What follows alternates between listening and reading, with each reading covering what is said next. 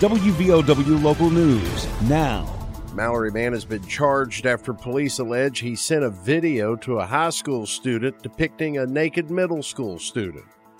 I'm Aaron Stone. 18 year old John Roger Adkins is charged with one count of distribution or exhibition of sexually explicit material to a minor. According to the criminal complaint in Logan County Magistrate Court, Adkins allegedly recorded a video on his cell phone of a sixth grade student dancing around naked in his living room. Moreover, Logan County deputies allege Adkins sent the video to a man high school student over social media.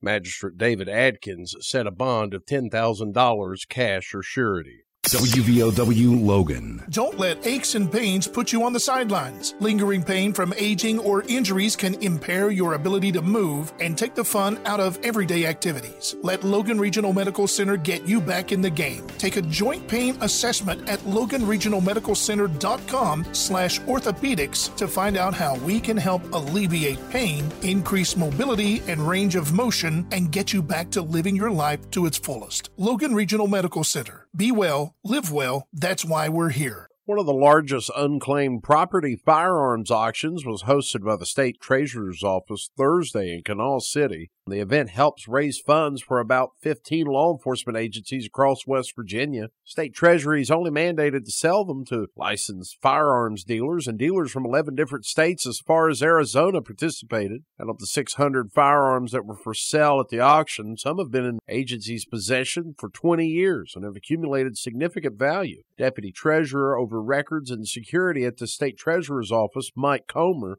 says these live auctions bring an opportunity for law enforcement officers to apply for net proceeds through the transaction of the guns, adding that it's extra beneficial to do so now since the job comes with a lot more expenses. We all know it's far more expensive to equip a law enforcement officer today than it's ever been. Firearms, ammunitions, and accessories were examined Thursday morning before the auction began. There were about 480 lots up for sale, so the auction was expected to take all day. The Treasury holds live auctions once or twice a year. Comer said they've been holding them for nine years now, and it's only growing, with last year's auction raising nearly $110,000 Police pulled over 120 motorists exceeding the 55 mile an hour work zone speed limit or disobeying other traffic laws on a five mile stretch of Interstate 64 in Cabell County. The Division of Highways is working with five police agencies and a targeted enforcement between 29th Street and the Huntington Mall exits. One motorist was clocked at 81 miles per hour. There have been 37 wrecks in the work zone since the beginning of the year. Meanwhile, one man died and seven others injured in a multiple vehicle wreck Thursday in Bluefield. The crash involved four vehicles in the intersection of routes 460 and Maryland Avenue around 2 o'clock Thursday afternoon. Man was pronounced dead at the scene. The woman was airlifted to Roanoke. Six others were taken to local hospitals with non life threatening injuries. Names of those involved have not been released. Bluefield Police is investigating the cause of the crash. And finally, State Attorney General Patrick Morrisey has not made any indication if he intends to run for governor. However, a new poll says Morrisey may have reason to consider a run. A poll of 600 likely Republican primary voters conducted last month has Morrisey at 28%, leading four others that have already announced their intentions to run.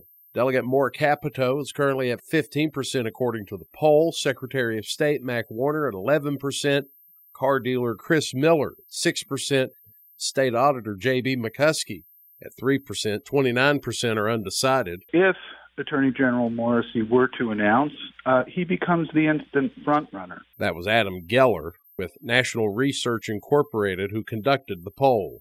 Tug Valley was eliminated from the state boys basketball tournament in Charleston this morning. Tucker County defeated the Panthers 71 58.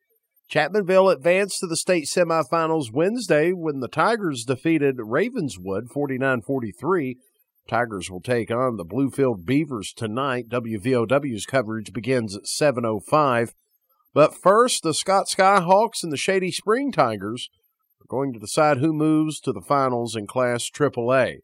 That coverage of that game begins at 520. Get local news on demand at WVOWradio.com and on your smart device. This is WVOW Logan. Here's the Coalfields forecast from the Storm Tracker 13 Weather Center. I'm Storm Tracker 13 Chief Meteorologist Spencer Atkins. Yeah, we're going to be up around 57 or so, but it's rainy, it's windy, gusts as high as 30 miles per hour across the coal fields. We have a morning round of showers, followed by that late afternoon round of showers. That's the gustier of the two. And then the things just begin to dry out around here and the wind drops off too.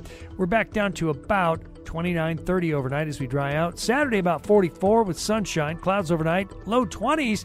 Sunday, sunshine and about 38. I'm 13 News Chief Meteorologist Spencer Atkins. Listen throughout the day or click on tristateupdate.com for more weather information from the Storm Tracker 13 Weather Center.